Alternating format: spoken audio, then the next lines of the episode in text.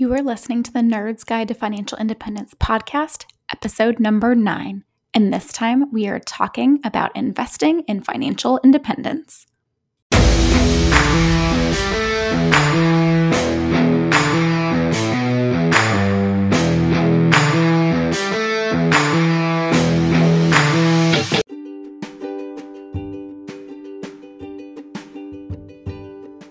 Hey, friend, I'm Sarah, and welcome to the Nerd's Guide to Financial Independence podcast. I am here to show you that financial independence can be for anyone who wants it badly enough, and that investing in real estate doesn't have to be scary, take a vast DIY knowledge, or involve heaps of debt. When I am not sharing my own progress to FI, I'll be picking the brains of fellow like minded, debt conscientious investors. I am so glad that you are here, my fellow aspiring retirees. Good morning, everybody. I am here with Shang from Save My Cents. So, you guys may or may not know her from Instagram, but she is one of my very favorite people. And I'm very excited to get a chance to talk to her today because I was messaging her and saying, I really want to start talking about investing more on the podcast because a lot of people follow me for real estate, but I kind of grew up on like debt free community stuff and investing is, you know, one of my passions. And so I'm really, really excited to kind of bring you guys her perspective because I think she does an amazing job. So thanks for joining me this morning. Thank you. I'm so excited to be here. And oh my gosh, Sarah's been one of my longest friends on Instagram through thick and thin. So I'm so glad to be here. And I think if it wasn't for COVID, we probably would have met by now. but we're hope, trying to appropriately socially distance. Yes. but um, someday we totally plan to do that, which will be really fun. Um, but I'm hi- very excited to bring you her information. And so I thought I would start with her story because it's pretty amazing on how you guys, you really were trying to get to work optional in the beginning of your journey. And um, you also have like a very interesting career path. And so, kind of tell us your beginnings and what led you to Instagram, perhaps. Sure. Um, I was lucky to graduate from college debt free. My parents paid for that. And I also went to business school on a scholarship plus some extra funds from my parents. So I have no school debt. That meant that I was able to focus on being uh, frugal and living on less than I earned from the start. And I was, you know, pretty good, but not terribly amazing. I met my husband in business school, and when we were starting to talk about marriage and engagement, he brought up the idea of, hey, what if we learn to live off of the lower of our two incomes for the rest of our lives? I was like, why would you do that? and he's like, well, think about it this way. One of the hardest parts about uh, working is childcare. And we, we knew back then that we wanted children. And he mm-hmm. said, imagine never having to be a slave to a job uh, just to get the childcare paid for, which also costs a ton of money. Imagine not being freaked out if one of us loses a job. Uh, imagine having a big cushion if both of us loses a job. So that was a very interesting concept, and I agreed to it. Um, it took a lot of work. I, I brushed over this like it, it's super fast, but from the ages then onwards, I met my husband when I was like 26. We got married at 20 when I was 28 in those years, I, I was the one that had really had to pull back my spending to get to that savings rate of about 50%. Um, and we saved and invested. And basically, what that meant was by the time that I reached age 31, uh, we were able to lean fire, which is um, retire anywhere outside of the big cities of the United States um, and live off of our investments. And then around like age 33, um, I would say normal fire. And now I'm age 35, but I'm still working because we took on a new goal of providing for my in laws' retirement. So that's the newest thing that's been going on. Yes. And you also had a baby in there and you mm-hmm. very openly shared your journey because you did IVF for your baby in several rounds. How many rounds yep. did you end up doing for that? Three three rounds. Two of them included a stimulation, which is where you grow the eggs, and one of them was a mm-hmm. frozen round. Gotcha. Okay. Yeah. Because I think a lot of people knew you in the beginning of watching that. And so it's kind of amazing now you have a little one running around or you have, we get some pictures of him on occasion. so, yes. but that's a whole new kind of wrench or I guess perk, I guess, in a different way of the financial independence journey is when you add children to the mix. I know I'm going through that right now. Our kids are mm-hmm. probably pretty similar in age. So around a year ish. Yeah. Yours is a little bit younger. Um, but kind of it changes your whole dynamic and how you think and kind of what you want and i think i've gotten a little more spendy So I don't know how that's impacted. You're going through the childcare search too, which is. Uh, yeah. I mean, any amount that I spend on a child is going to be dwarfed by the amount that I will be spending on childcare. I have no. I mean, COVID has wrecked all of our plans, but COVID, I think, especially, is extremely difficult for parents of very young children where y- you have to look for your own childcare. It's not given to you in the form of a school or even a school with virtual learning, which I know again is not ideal, but I was on the wait, wait list for a bunch of daycares, uh, but I'm not even in New York. I'm sheltering in place with my parents in the Midwest. I don't know when I'm gonna go, go back to New York. Then I kind of need a nanny, but I have never done a search for nanny. I know nobody where I am here nanny's going to cost a lot more than daycare. And in New York, the daycares I'm looking at are at least $3,000 a month. So um, it's been stressful to say the least. I think that's an understatement. Yeah. Um, and it, it's top of my mind 24 7. Being in the Midwest, though, your childcare costs are probably cheaper, but it also depends too. Like some cities are still pretty high demand um, for childcare, and COVID's really changed everything. I'm guessing with yeah. the number of kids they can accept too. Yeah. So it's probably a little more challenging to find it. So And I'm not here forever. So some people are like, well, she's not going to give me a one year contract. Why should I go with her? So it's been difficult. Yeah, yeah. And I think you guys are still trying to figure out exactly how long your stay will be, which probably makes it harder because like, do we sign a one year contract? I don't think we want to do that. so. No, it, my mental health would go down the drain if I am so far away from home forever. Right. So. Yes but you your you and your cats have made it to the midwest for now. And then you're also long distance managing your home renovation too. So oh, that's a whole thank goodness you're not living in the renovations. I guess if there's a perk of being here yeah. in the midwest like i am um, you don't have to live through it. And so which is a whole new scale. So if you guys don't know shang is in new york city um, and so you're in a whole new ball game of real estate than i even can imagine. So you're in a very high cost of living area and there's so many rules and regulations. You know i I pulled permits and it was like $90 and I can't even imagine the process you're walking through with paperwork. and just so, so people easy. know, yeah. uh, at the time of recording, which is end of July, I've done two months of paper pushing and I am not done yet. I have yes. not touched, there is not a single speck of dust in my home right now from any demolition whatsoever. So we have no idea when this remodel is going to happen. It's just combining two spaces together into a third bedroom but the the uh, regulations the requirements for my building everything adds at minimum $10,000 in fees alone to file and whatever. And then I, because of the rules, I have to use licensed everybody. And most people in New York are uh, licensed and unionized. So mm-hmm. everything goes up. My conservative estimate is that this quote unquote little renovation is going to cost me forty to fifty thousand dollars all in at the end. Yeah. Are you adding a wall, two walls? Kind of what is the scope of your? I'm taking down uh, a couple of walls. Uh, some of them temporary, some of them a little bit more sturdy, mm-hmm. and then mm-hmm. uh, putting up two closets. Okay, that's it. But so making it, your two bedroom a three is that making a two bedroom into a three bedroom? Yeah. Are you doing anything else to the rest of the house? No. Yeah, Not really. I mean, I'm adding some LED lights into my living room, but like yeah. it, it, sounds really, really simple. But everyone who lives in New York and has lived through a renovation will tell you that there is no such thing as a simple renovation no. in New York. And I think that's what I'm learning because you have like H. There's so many different layers of approvals you have to get. I think you did a post where you talked about like you have like you have like the yeah. city and then the H. So talk, walk. Who are all the people that you have to get to sign off on uh, the, the primary ones are my building and the New York City Department of Buildings. But to get through that, you have to have a licensed architect to prepare the plans. You have to have the buildings engineer review the plans, and they're going to charge you money. The building itself has to facilitate the applications. They're going to charge me money. The department building just charged me $525 to submit my plans for the first time, oh, but gosh. they may charge me more money if they don't like the plans. and there's going to be an inspection from the Department of Buildings. I had an asbestos inspection already as well.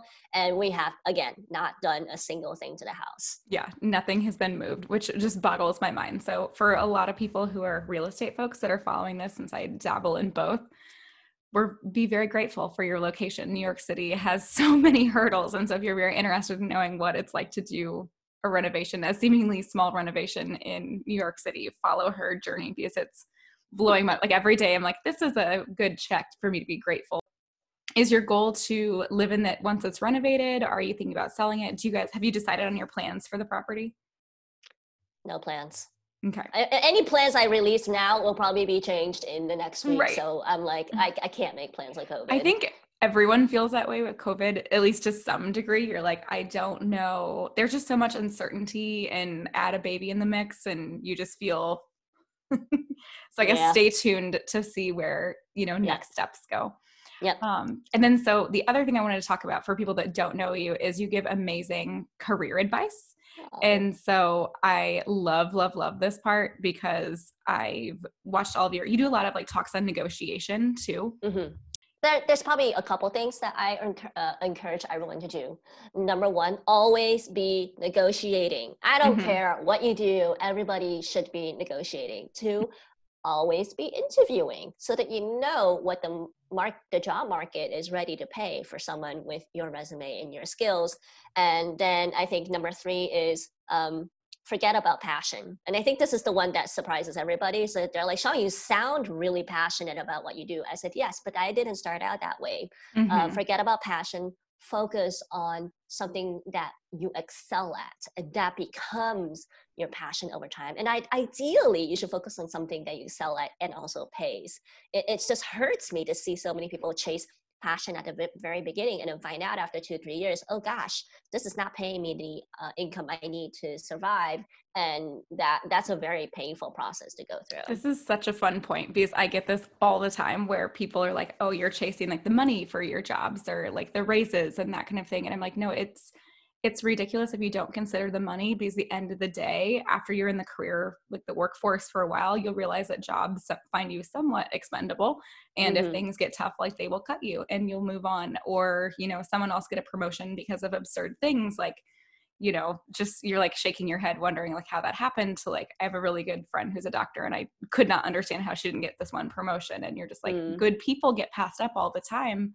And it's just fascinating to watch. And I think people get so focused on like finding your passion, but really the part of life you enjoy is the work like when you're home like your home life your time with family and the Yeah. lifestyle you want to lead and so if you don't want to be on call 24 7 or if you you know want to have that balance in your life finding the money to support the life you want is so much more important than like choosing your passion because at the end of the day i'm like i chase my passion and i'm making $20000 and now i'm miserable because i can't take Mhm. my kids on vacation and that's Yeah. just not something so i feel like as a society we almost look at it backwards and Mhm, I don't, mhm. and it just makes me a little crazy um, because I'm like, I there's so many like, what makes you happy, and you know what, like all the aesthetics about the job that people forget about the life you want to build.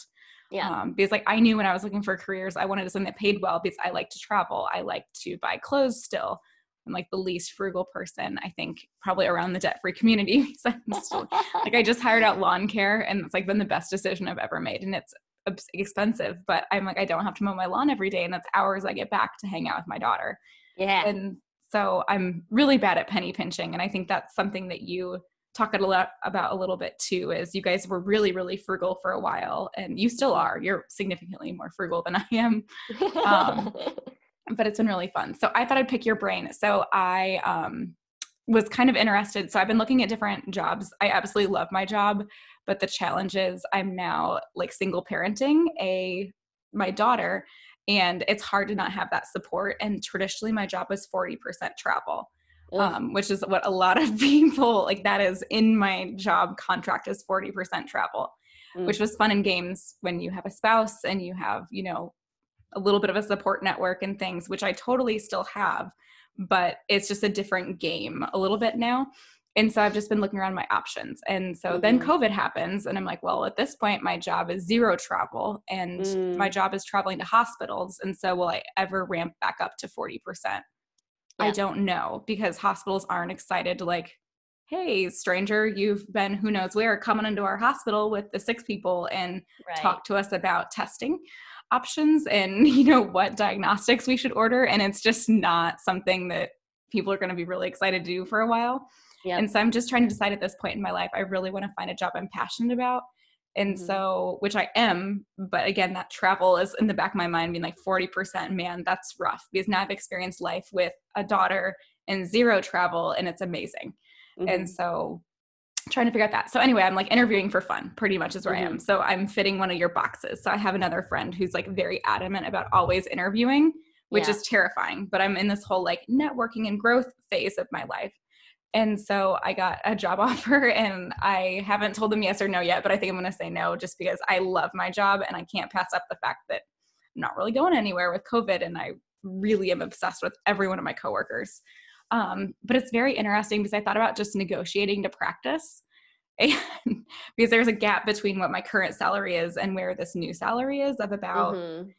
yeah so i think we're you know about $20,000 apart. I'm like, that's a okay. really big gap because yeah. my current job, I get really ridiculous bonuses. And so, you know, most of the time we're doing pretty well and profitable as a company. So I'm getting my full bonus and it's a $20,000 ish bonus and so that's a big difference. But again, bonuses are never guaranteed. And I didn't know can you negotiate on a bonus even though it's not I don't know. I'm trying to figure out what all is negotiable in yeah. the world of jobs, yeah. and so I figured I'd pick your brain. everything is negotiable. That that's yeah. um uh I I the moment that we put restrictions on negotiations, we put ourselves into a box, and I really strongly believe, having also been on the other side of the table and seeing how different people advocate for their careers. Women, we just don't negotiate enough.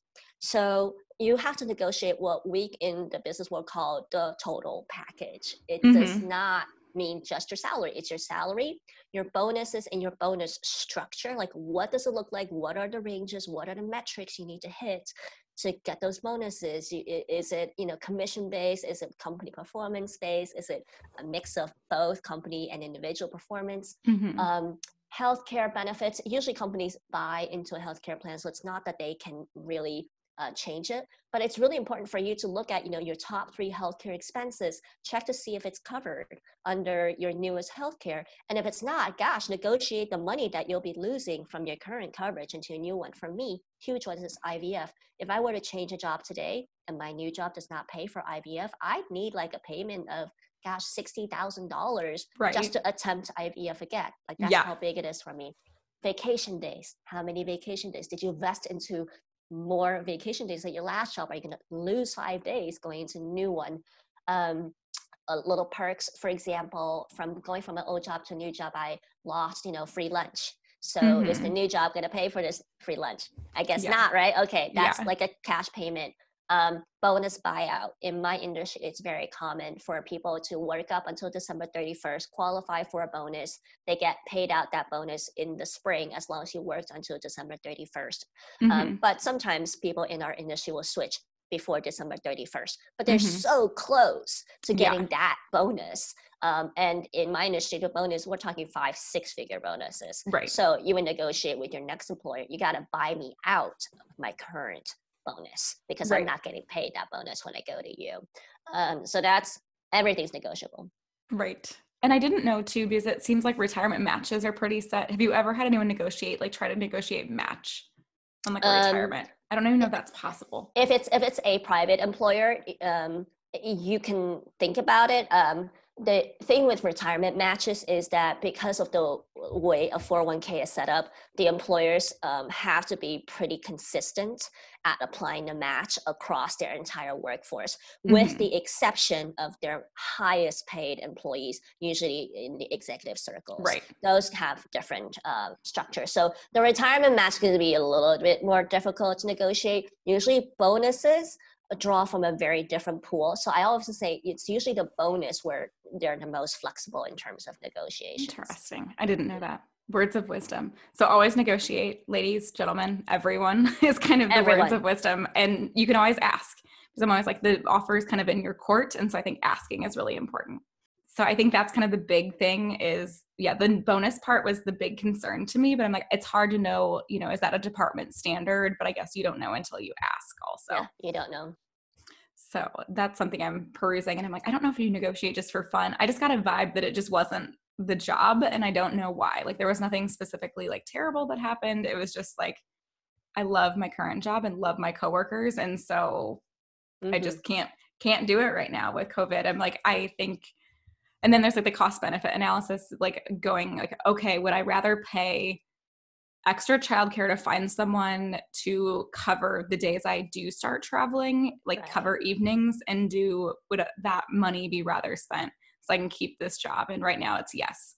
Because mm-hmm. I'm like, right now, I think I'd rather hire someone to take like a couple evenings, um, mm. or even like find family members or something that could cover, you know, those few times a month when I do start traveling again. But it's a whole new game with kids but i'm like the cost of you know staying i'd rather stay in this job and pay someone and then take this job. And i think that was kind of like my gut check moment of needing yeah. to pass. But poor people i've kept them like hanging in since thursday because i just couldn't it seemed dumb to pass up a good opportunity. It's like my highest job offer i've ever gotten which is exciting. But again like i've gotten some raises at my current job so a little bit lower than where i was at. But again like you write down your whole package you write down like how much health insurance costs and dental and vision and life and then comparing the two packages i have a lot of perks at my current job that are just hard to find mm. elsewhere mm-hmm. um, and since i travel i also get a car right now which is really nice because of covid i'm not traveling for work anywhere but i still get the use of my vehicle nice. and so that's a really hard perk to pass up but i know if traveling depre- like decreases that car isn't going to stay around. So yeah. they're not going to pay for my car to mm-hmm. not go anywhere. So now on to our favorite topic which is investing. And so i think we bonded very early i think over our hate of financial advisors. That's probably a great way not really a hate. I, I have a really yeah, good friend yeah, i have a friend that's a financial advisor and um, we have there's wonderful people and i think there is a niche of people that don't have time or don't want to take the time to learn that they could really benefit from a financial advisor but i mm-hmm. do think maybe like a year tops of like self education on investing you can really kind of learn the yeah. basics um, and then get a really good cpa um, yeah, to kind of yeah. cover yourself and so tell me about like your thoughts on financial advisors because i know you know it's a mixed bag on who should have one and who shouldn't and kind of what our thoughts are on that because if you if you read the most well regarded books on investing and i mean investing in stocks because that's mostly what my expertise is on the simple path to wealth as well as the boglehead's guide to investing both books will say the financial advisors um, don't they, they don't beat the market performance mm-hmm. um, they don't ultimately help you get more money but the only thing that they can do is to check your emotions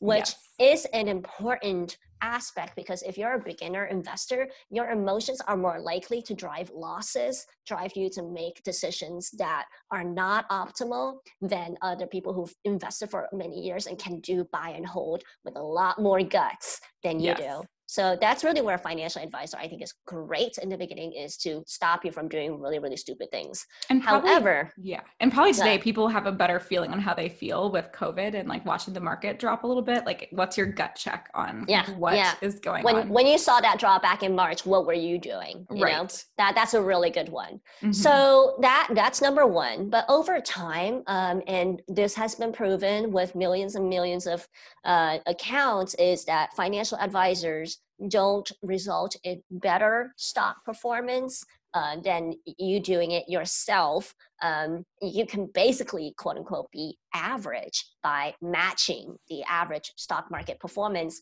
by buying index funds. And you know what? That average is pretty darn good. Um, if you include uh, in dividend returns and reinvesting dividends, the average stock market performance has been on an annualized basis 10 to 12% a year. That's never the actual return, but that's again a mathematical calculation. Um, so that that's what people most people say. You can just do it yourself, and that's I think a pretty good piece of advice advice. Warren Buffett says it.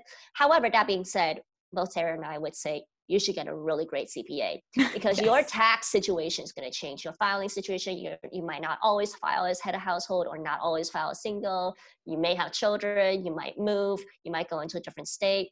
And I right now have a tax book that's about this big, written by a tax lawyer that I am reading through to make sure that I got all my tax benefits.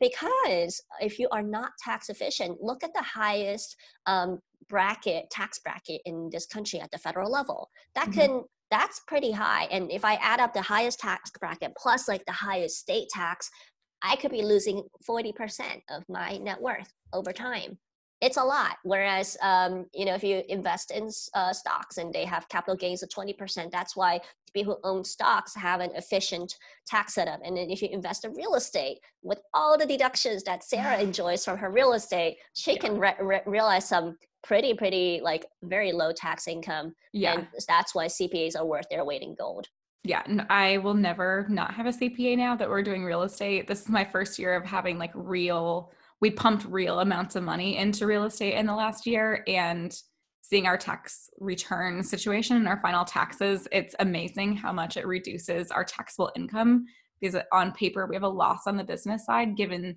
the sheer amount of money that we pumped into our business and mm-hmm. spent on repair costs and like putting a new roof on buying new appliances kind of doing all the things that real estate landlords do and it's amazing because being in a high income level ish um, yeah, it's really nice to see your taxable income number a little bit lower. It makes me feel yeah. a little more warm and fuzzy inside because I'm like, man, yes. I'm getting drilled in taxes. And yeah. just to see kind of all of our hard work and like blood, sweat, tears, like long hours painting, um, trying to hold a baby while I'm painting, and it kind of makes it all worth it.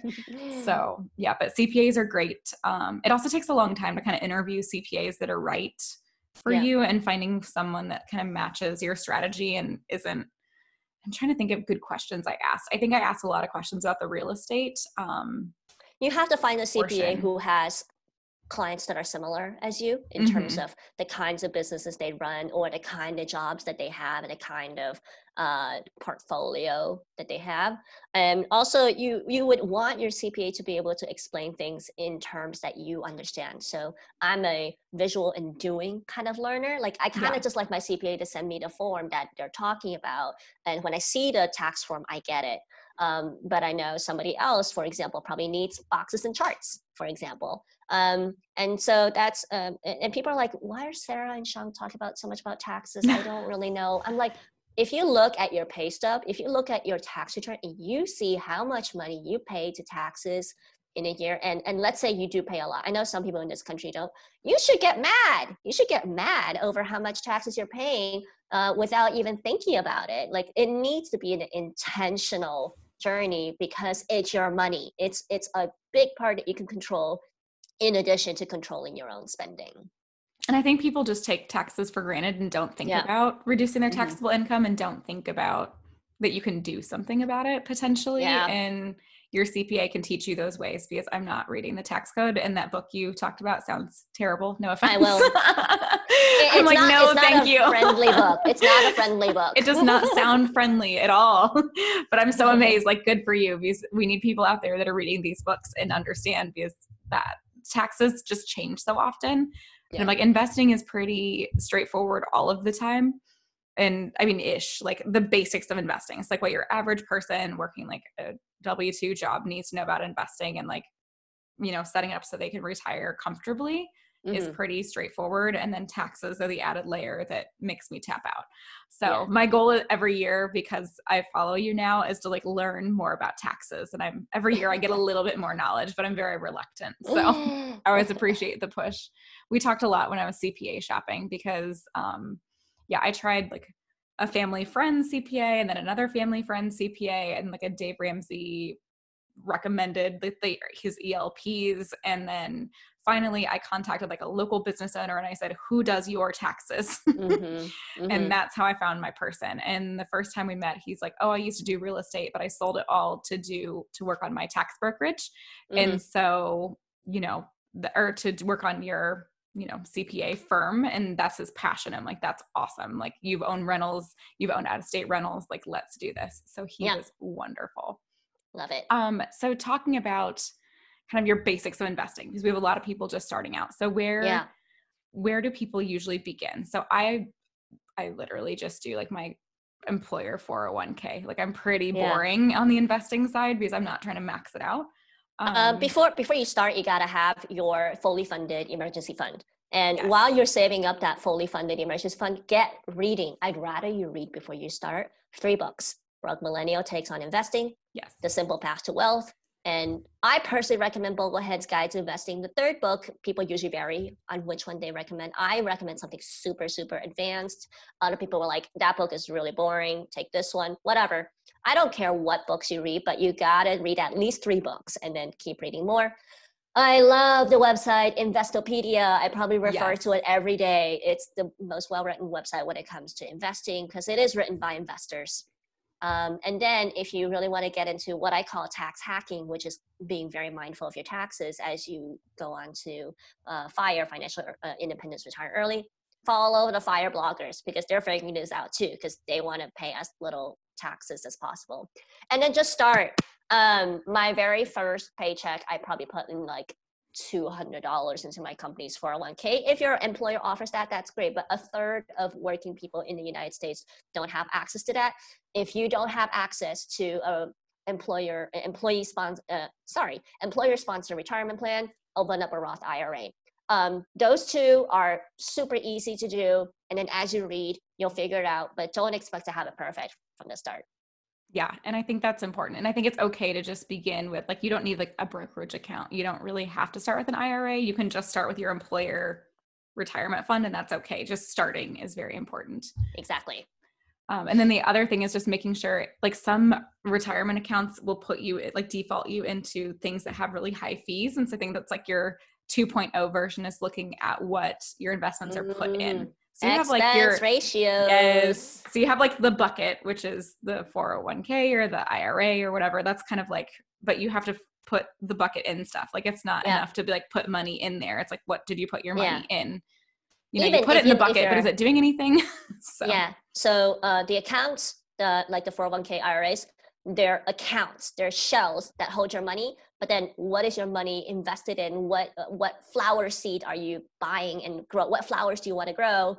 Those are right. the investments. And um, for most of you, you'll you'll see tons of things like uh, blended funds, mutual funds, um, target date funds, which usually have you know the four digit year in it, assuming that's the year retire um, you might see, for example, those uh, on government plans like the TSP, they have funds called like the G plan, the G fund, um, and the S fund. You gotta read because uh, there's tons of articles out there that explain what these funds do. You can't just pick blindly. This is your future. This is your retirement. This is you make or break between retiring in the house you want and retiring in the house you don't want. Mm-hmm. And so um, I read up on what the heck these funds are. And then if I like a certain class of funds, let's say I'm looking at a bunch of index funds that all pretty much more or less invest in the American stock market, the only metric that I use to pick funds, all else being equal, is the expense ratio. The expense ratio yes. is the percentage that they charge of the total amount that you invest in each year for the privilege of buying into this fund. So if you pay, put $100 into a fund and the expense ratio is 1%, they take away a dollar each year from that fund. So if that fund is at the very least returning 1%, you break even, which is not even great because re- inflation is more than zero. So you're actually losing money. You gotta break, e- uh, your, your true break even is the expense ratio plus the current rate of inflation. That's mm-hmm. why you want the uh, expense ratio to be as low as possible. And it's also a good predictor of fund performance because low expense ratios means that they're not turning over their investments all the time. That means that the investment man, the portfolio manager of this fund is very stable, tends to invest less with their emotions, uh, lower turnover, lower cost means better performance. This one is covered in the Boglehead's Guide to Investing, which is why I love that book so much because they really show the analytic data behind what I'm saying. And people hate like fees in general. Like if you're like, oh, do you want like I'm going to charge you a fee or a billing fee, but people don't hate expense ratios as much as they should. I'm like, so if you hear expense ratio, think fee and bad and it's terrible. Like you should see red, you should get angry. And mm. because for the basic investor, you know, when you look at your employer's 401k, you probably don't have that many index fund options. And then it really becomes a game of expense ratios, just avoiding fees and these things that should make you very angry that are taking away your money and like removing a dollar for every hundred dollars you put in. It's it's depressing and you're shaving years off your retirement. And that was really eye-opening to me because you kind of like you think you need to pick them on performance. Like you think you're going to go in there and be like, oh, what are their like rate of return for so many years? But really, yeah you know index funds are kind of getting the market because return no one no one can predict what a fund is going to uh, perform like other than the expense ratio. The past performance does not predict the future. That's like that's like a, a, a tenet that investors yeah. go by. So you don't go by the performance, you go by the expense ratio, expense ratio because that's been the only proven piece of data that actually shows how a fund performs. Yes. So it keeps it very easy because it narrows you down to like you know three or four options and then you can look at expense ratios and kind of decide from there and then mm-hmm. you said you research funds where's your favorite places to go Google. yes. Um, the most common, the most common firm that does provide analytic um, information into funds uh, beyond uh, you know gibberish that some they give you yeah. is Morningstar. Morningstar is a great place, but all funds ha- come with what, what is known as the prospectus. It's a uh, it's something that they have to file with the Securities and Ex- uh, Securities Exchange Commission (SEC), and it tells you who manages the fund, the fund rules, the fund fee structure, what the fund invests in. For me, uh, what I typically look at is what the heck are most of the money invested in? Is it invested in, you know, uh, the stock market, bonds? What kind of sectors and industries? It, it's good to at least know that because you, you have to have a balanced portfolio that makes sense for your strategy, for what you want to do, and um, if I'm invested, fully invested in funds that only invest in horse-drawn carriages, I think I would be in a lot of trouble right now. Yeah. I don't know if it's socially distanced. It might be a big thing. No. uh, the other thing that I know in the early days before I like really understood expense ratios and I really got in this analysis paralysis phase on traditional versus Roth IRAs. Mm-hmm. And for some reason that held me up for a bit because I'm like, I don't know which one to pick. Yep. Does yep. it really matter that much for like your average person? Like, in your about... beginning, no. But if you care mm-hmm. about fire, then yes. Yeah. So in the very beginning, I literally tell people if this is the one thing that's stopping you from investing, toss, I don't know, toss a coin. Yeah. Um, and I have a blog post where I go through the top four websites to talk about this. I went to Vanguard and Fidelity and Investopedia, etc. And all of them say it depends. Gosh, you know, um, yeah. because you're no, it's all terrible. So, yeah. Is. because but I'm like, can say, someone just tell me what I should do? And no blog out there is like, obviously yeah. you should choose traditional or obviously you should choose Roth. There's like a list of like 30 factors, and I'm like, yeah. But the best way someone put it like this is a traditional is like a pension where if you do manage to save on tax today, you have to be the one that's proactively taking the tax savings and investing that money somewhere else. Whereas a Roth IRA takes the guesswork out of taxes for you and you never have to worry about it again. That's why there was one blog that trended a little bit towards Roth IRA for beginners because they said we don't think that beginners are going to be disciplined enough to hmm. take the tax savings that you get from a traditional and go invest it somewhere else. I'm like, okay, that's a fair point. Mm-hmm. So um, I, am I'm, I'm kind of cool with that recommendation. Um, but also for a lot of people who follow me for fire, fire, blo- uh, fire people and fire aspirers tend to be slightly on above average income. Um, traditional, uh, traditional um, IRAs and traditional retirement plans can really help reduce a very burdensome tax that you might face um, in the current tax year. So if you're if you're very high income and you have very high savings rate, I I tend to prefer more traditional. But again, all of these are subject to politics. We can mm-hmm. change the politics can change your tax rate. Um, and also if you have the ability to max everything out, my, my husband and I if both of us work and if we didn't have to pay for our kids' childcare, we're maxing out all of our 401ks, which are mega backdoor Roth 401ks. So there's like a ton of money that we can put into both. Uh, we're it's a very out. advanced concept, in case you're yes. wondering. I'm like, I'm trying to think. Sorry, I'm, like, I'm rushing through everything. No, you're good. Take your time. Ba- backdoor, backdoor Roths. We max out backdoor Roths that we max out uh, 529. If you're interested in that, go read The Mad Fientist. He does some really uh, good it backdoor saves money. Yes, and yes. 529s. Um, I also blogged about our backdoor Roth because I put in like a cute little yes. chart that people liked a lot. Um, and it was then, very good. Uh, I, I, have my businesses. Businesses are a tax shelter in, if you play it right. So mm-hmm. I put mm-hmm. some money into businesses, and then there then there's the brokerage, which is you know all all fully taxed, but capital gains are great. Uh, so when you were getting started in all this, did you have a CPA that kind of like taught you this, or have no, you read ever your I way just through? Read. Okay, um, the amount of amazing. time that I put into personal finance, I thought was a little bit ridiculous, but I now have a grad for it. I put in an hour a day. Like I read um Get Rich Slowly. That was the first blog that I read, and I still love, love, love JD Roth, and, mm-hmm. it's such a good website for beginners. Um, and I read books. I read Dave Ramsey when I was really young. I read Suze Orman when I was mm-hmm. really young. Those Suze, you know, she's she's like she's a different flavor for different people. But uh, like I really admire the early gurus because all of them have something important to say. Ramit, um, uh, he's still uh, I will teach you to be rich. He's got a, a new edition of his book, also great. Um, so I I don't judge uh, past gurus for what they say today because I'm like everybody had a book for their time. Robert Kiyosaki, uh, Rich Dad Poor Dad. You got to read, and if you don't read critically, you're losing out against someone who put in that time. I put right. in seven hours a week.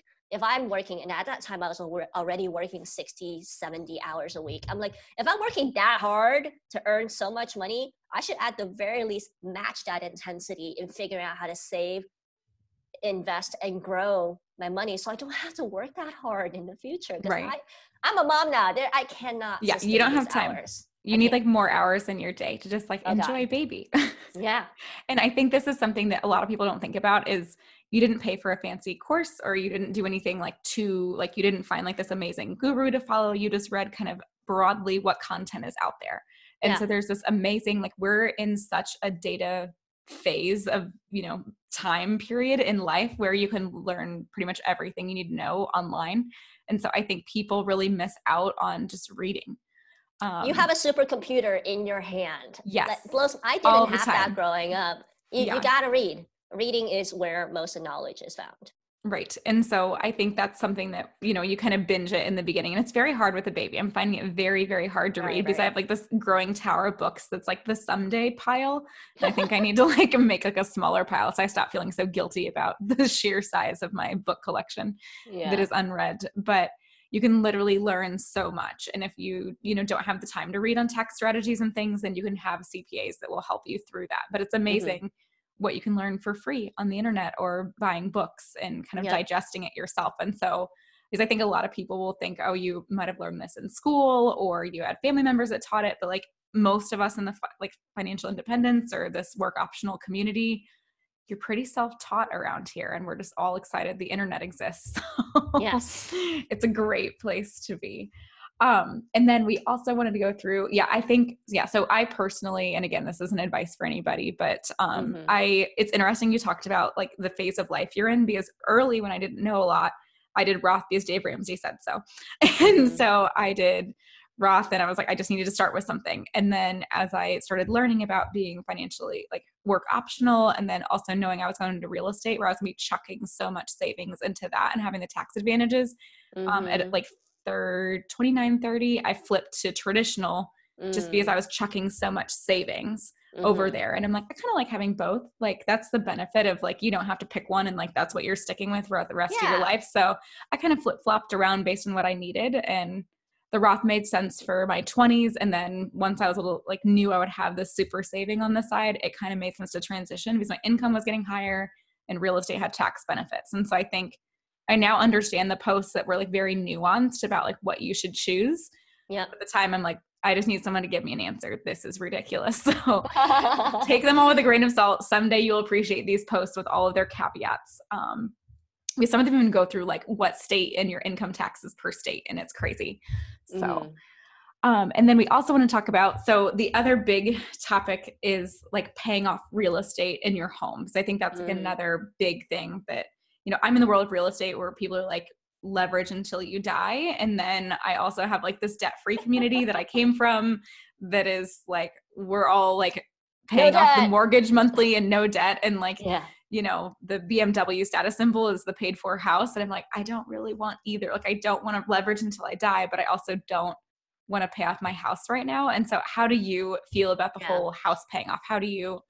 Um, I started out with people about that. I started out being the math person. It's like, well, just do the math, and then I realized most people don't do the math. Um, it's both. It's both a mask and a a math and a style question, which is why also in investing, um, first of all, I can't even give out investing advice, but whenever people ask for it, I'm like, well, what do you think? Because what you think is actually, that's your style.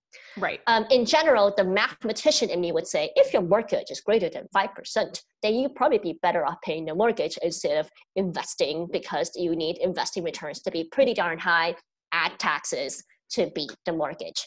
Um, but however, there are certain classes of people for whom paying off the mortgage makes a lot of sense, even if the mortgage rate is not that high.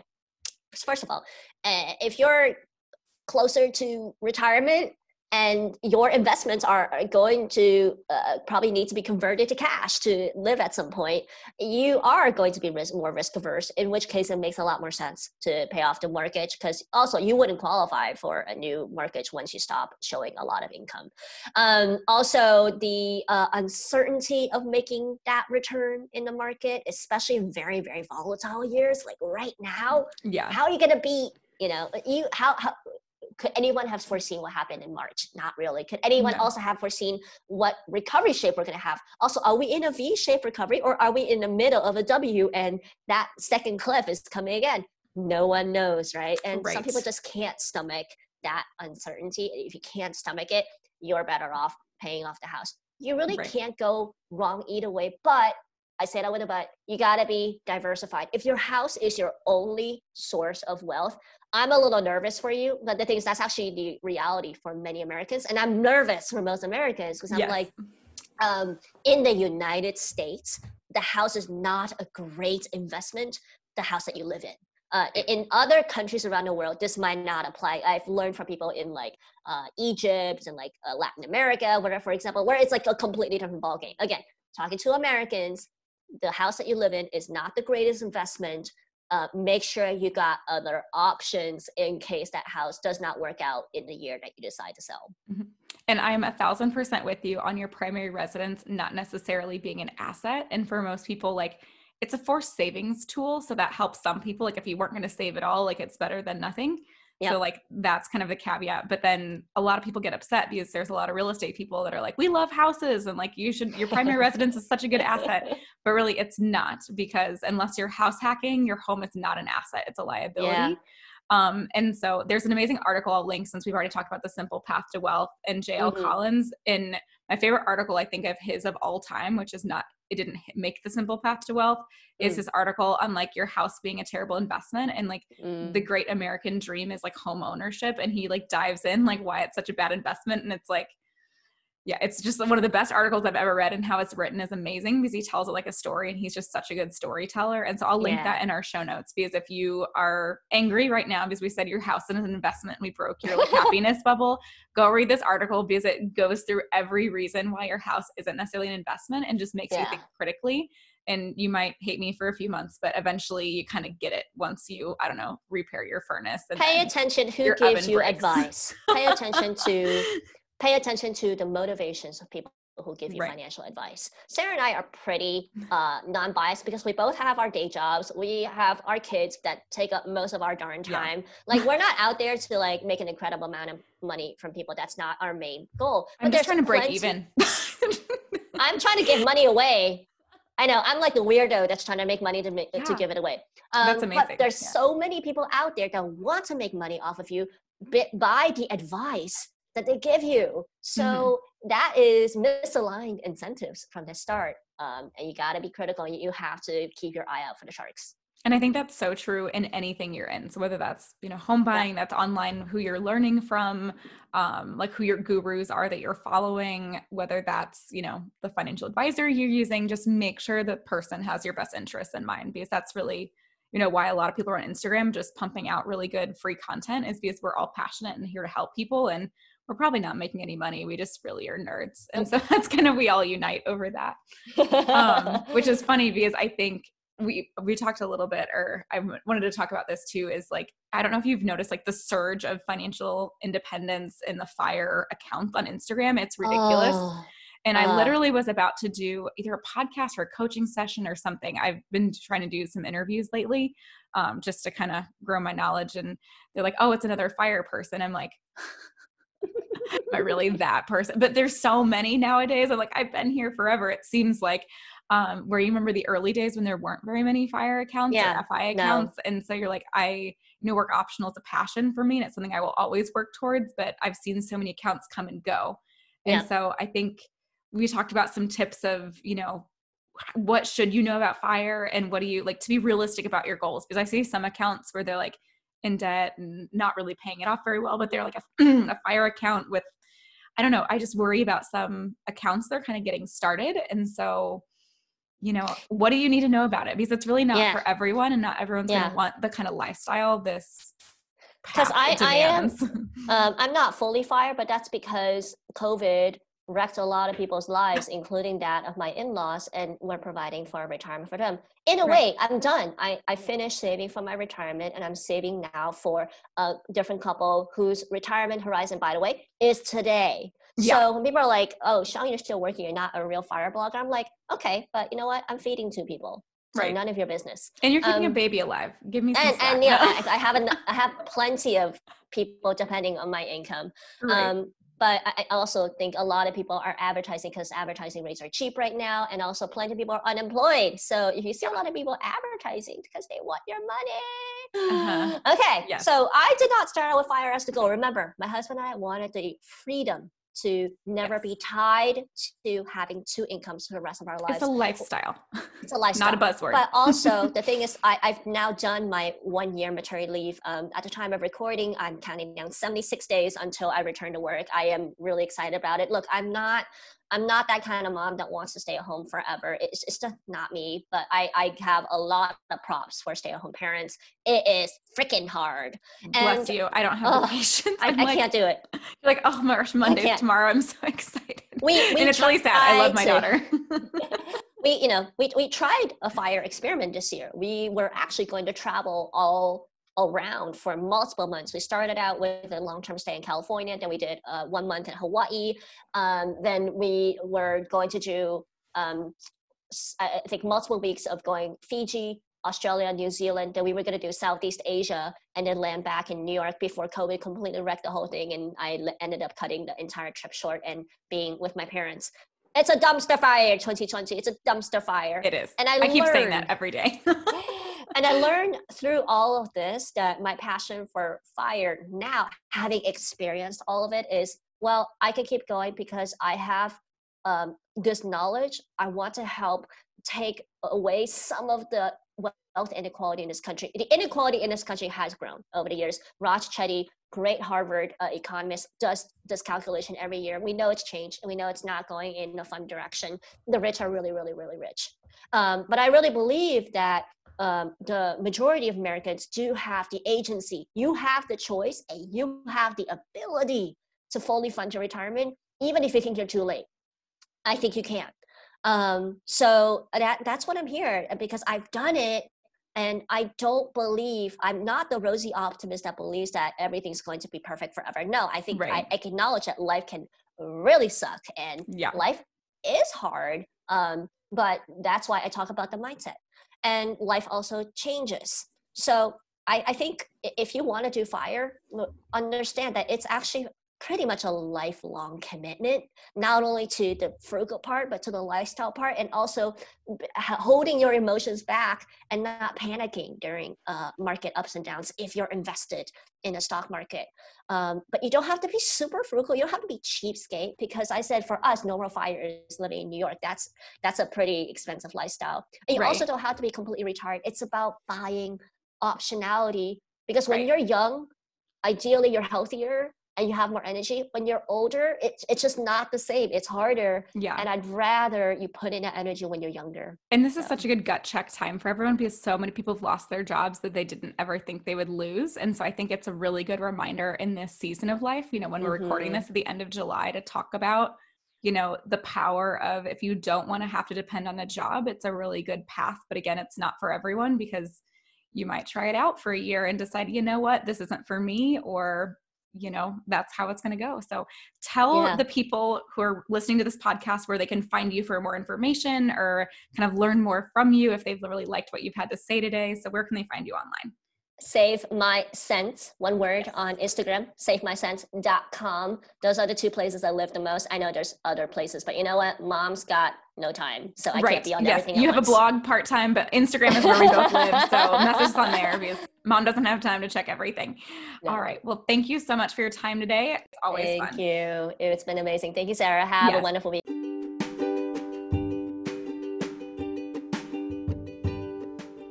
Gosh, did you all just love this episode? I hope you're enjoying each of these podcasts as much as I am.